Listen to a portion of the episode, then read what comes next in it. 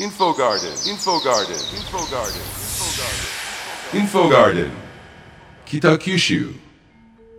まあ、配偶者出産休暇をまあ設立、まあ、新設したということなんですよ。何でしょうかそれはえまあ、配偶者出産休暇を新設することでですねあのお子さんの出産時には休むという文化がまあ定着してくれればと思ってます。はいでまあ、配偶者出産休暇をまあ実際にですね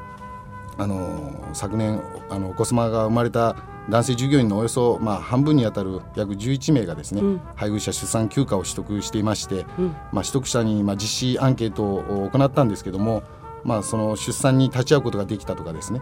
また子どもと触れ合う時間が取れたとまた大変好評でした。うん、はい。何日ぐらい休める制度なんですか？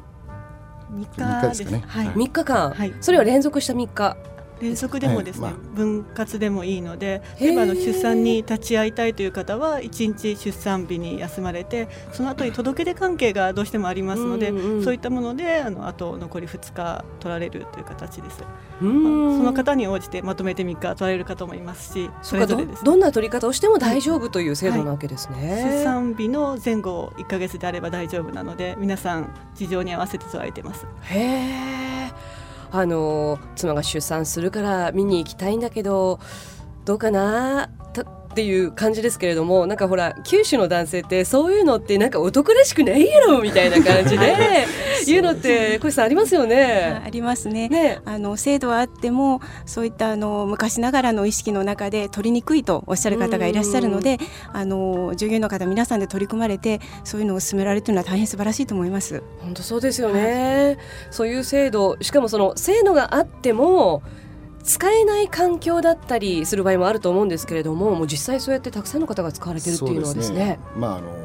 これから久留米の方からも説明があると思いますけど、ええ まあいろいろとですね、はい。その辺の取り組みもまあ大変なこともありますけども、はい。そういうこう制度はできてもなかなか運用できないというのが実際なんですよね。まあそこはあのいろいろとまあ会社まあ社長を含めですね、あのこのこういう北九州市まあ子育て支援ということで大変前向きに、うんあの取り組んできてくださってますんで、うんうん我々も非常にやりやすいという形で進めてます。うん Info Garden, Kita Kyushu.